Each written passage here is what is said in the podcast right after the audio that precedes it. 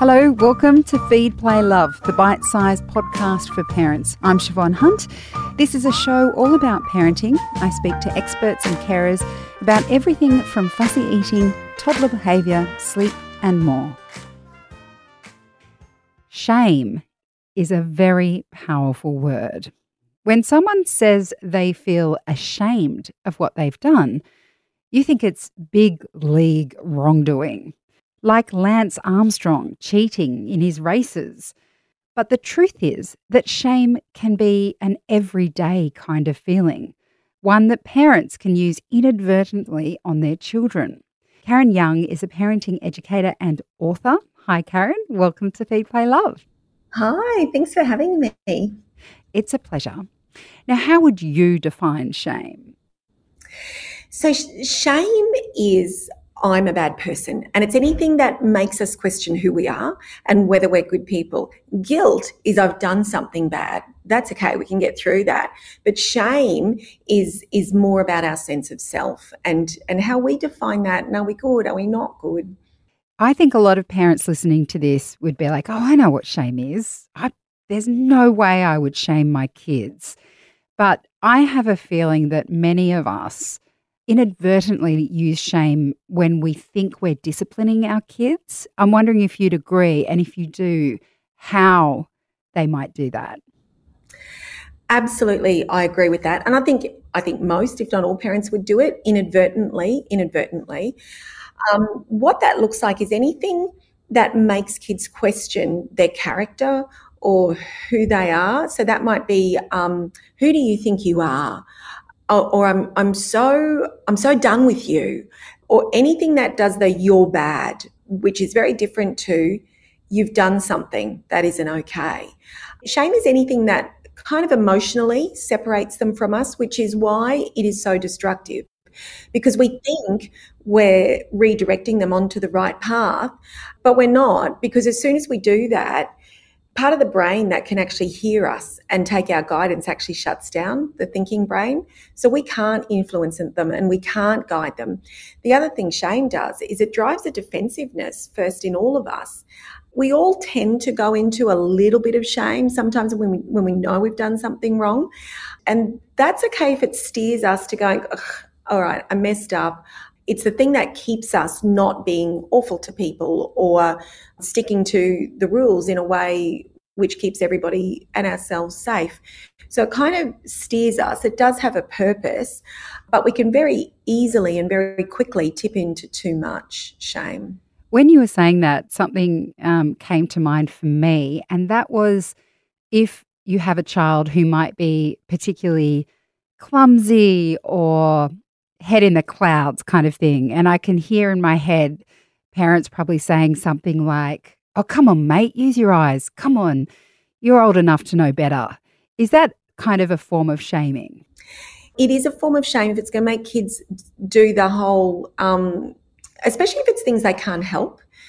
And that's going to make them question things like, well, they think I'm old enough to do better and I'm and I'm not doing better. So does that mean I'm and they start to drive their own deficiency story there. I'm just not good at concentrating. I'm just not good at doing the right thing. And it becomes more a global thing. It becomes a story that they're telling themselves. It does. And we don't want that. Of course, we have to let them know because they need to feel our leadership and, and we need to let them know when something they've done isn't okay. But what we have to do then is address the behavior when you did this, you know it wasn't okay. You're a really great kid, and I know you didn't mean for this to happen, but this is what's happened. How can we um, sort that? Which is very different to you're old enough to know better. They might be old enough to know better, but that doesn't mean that they're always going to be able to do better because we all we're not none of us are perfect. Um, so we really need to target the behaviour more than who they are. There will be times we let slip and that's that's okay as long as we repair that quickly. What you were saying there about you know they need leadership from us mm. also makes me think about that idea of us as parents being their guide and how we look at discipline. So if you're shaming a child, uh, that might be because you expect them to know better, but then I always question well, did I teach them properly in the first place? Because there's mm. lots of things that we do unconsciously because we're adults and that we know this is how you do things that we would have been taught when we were younger by role modeling or by someone telling us. So when a seven year old or younger, a child does something that you think is inappropriate and you go get cross with them and see that as disciplining, you know, mm. like saying, Oh, don't knock over that drink. You put it way too close. Why did you put it so close to the edge of the, the table or whatever it might be? When in reality, what you're talking about is discipline as leadership, guiding, teaching a child. And therefore, our language, I think we, it would be easy to shift our language if we saw it that way. Absolutely. The other thing I think is, um, you said in there, you know, we're talking about when they they they should know better, so they should do better. We all know better. We all know what we should do, but that doesn't mean we always do it, even as adults. So, so kids are going to get it wrong sometimes. The other point I want to make, and I think this is an important one, what I say um, to parents is you're raising your kids towards adolescence from day one. And it's about how safe we are to come to. So if we respond to their mistakes and messes by making them feel bad about themselves, what we're setting up here is something we don't want, which is when they are older and they have the capacity to keep things from us or do things without checking in. That's what they're going to do. We're actually going to lose the capacity to influence and guide them. They are going to mess up. They're all going to mess up. We want to be the first place they come to when they make that mess. Now, if when they were little, when they did little stuff, like knocking the drink off the table or tripping over something and breaking a vase, whatever it is, if we responded to those little things with shame and made them feel bad, why would they come to us with the big things? Because we've just shut the door on that.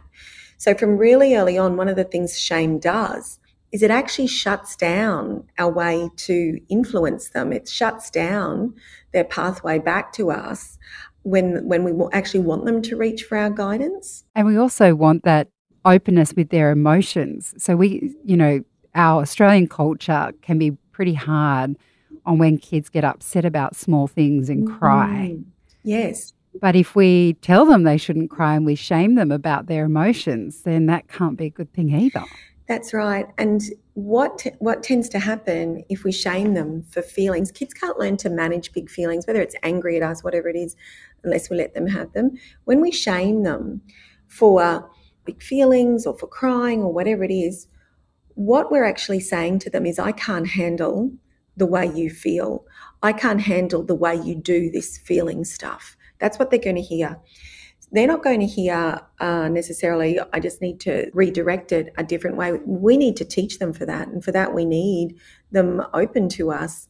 So it doesn't work for us to tell them what's wrong if we're actually not when when actually what we need to do is is tell them how to do it differently or better it it just doesn't doesn't work but what we end up with if kids don't feel like we can handle how they feel, they just stop feeling. Well, they don't stop feeling, they just shut it down.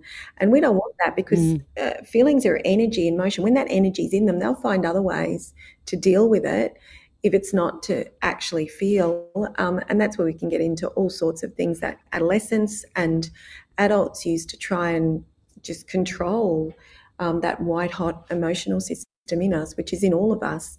So, what we want is to be able to, when they do stuff, hold that gently, unpack it with them, and redirect them. But shame shuts down that process. Moving back to behaviour, because I definitely took us on a tangent there with emotions. Um, could you give us some examples of how we might look at a situation that requires discipline where we are concentrating on the behavior and not the child so that we use the right language? So let's say let's say they've lied to you. You found out that they've, they've lied to you. Shame would look like you are such a liar. Who do you think you are? How dare you do this? That's shame. I thought you were better than this, that sort of thing.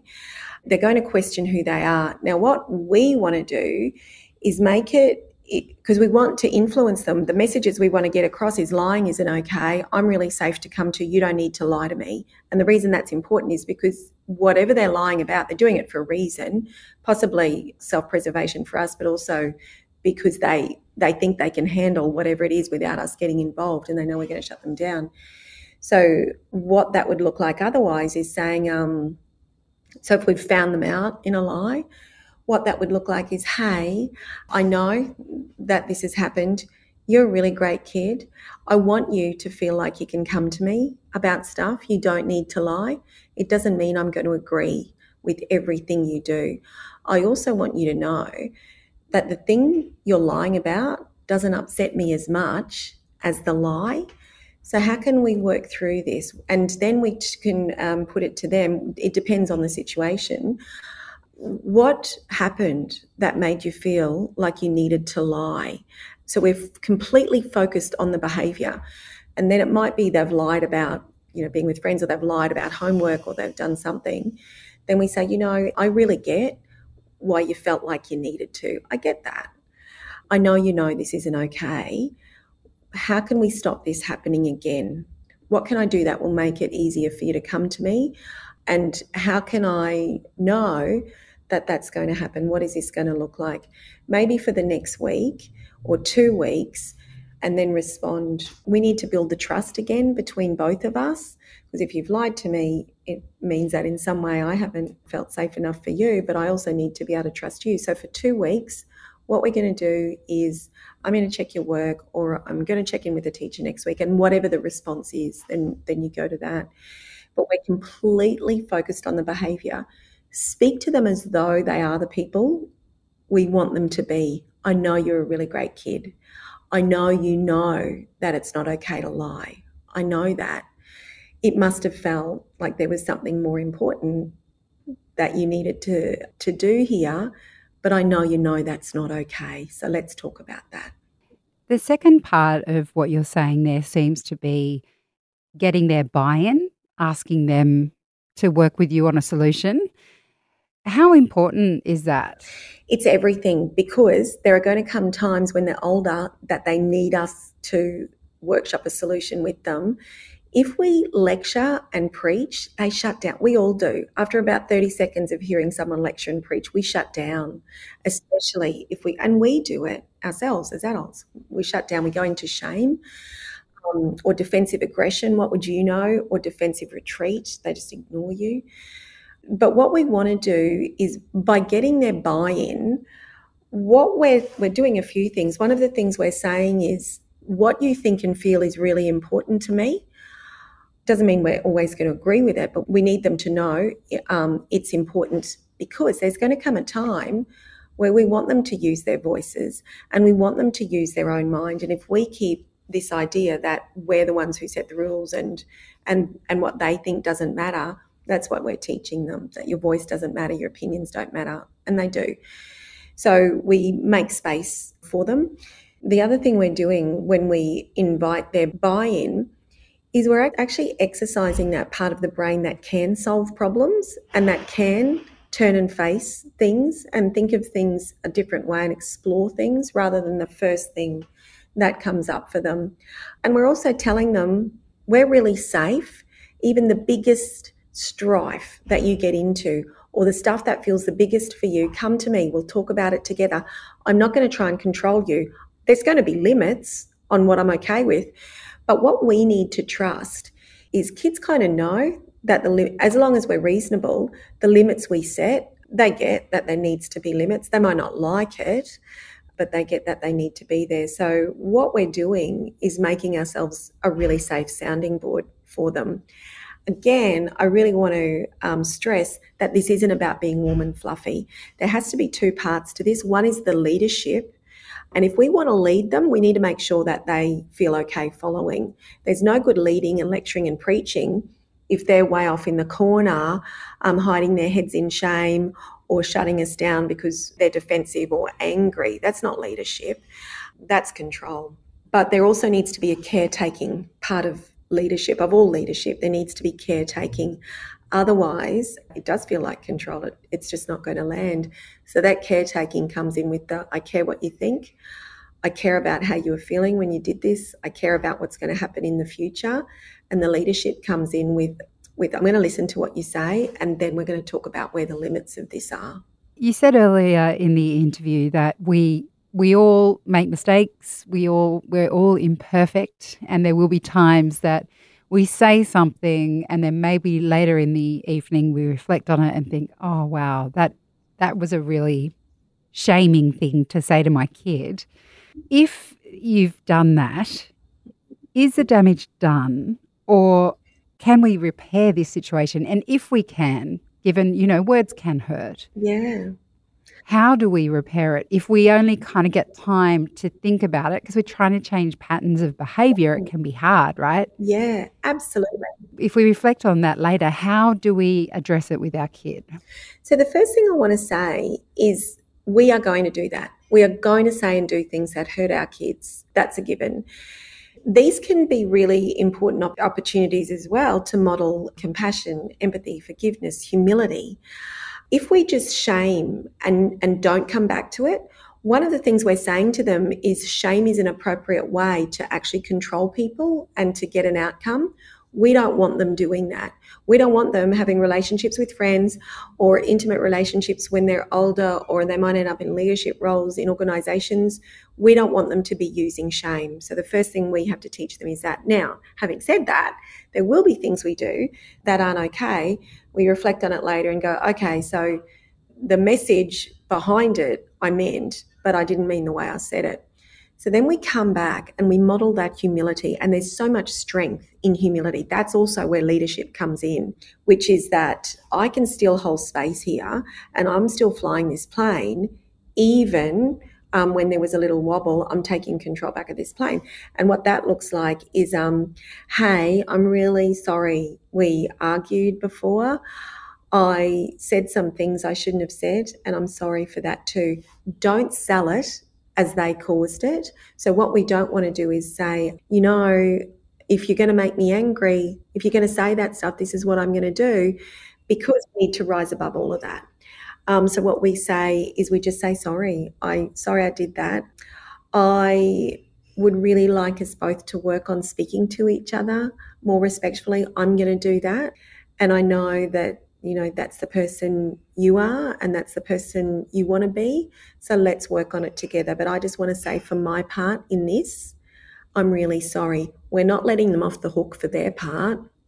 We're Yep. taking ownership of our part um, and then if they just sit there and you know they're quite smug because they think they've interpreted this as us taking responsibility for the whole thing um, it would be okay to say i'm wondering if there's anything you wish you did differently and open the way up. What we're doing there is i want to give you the experience of saying sorry and taking ownership and feeling okay in that because you know they're the humans we want to raise.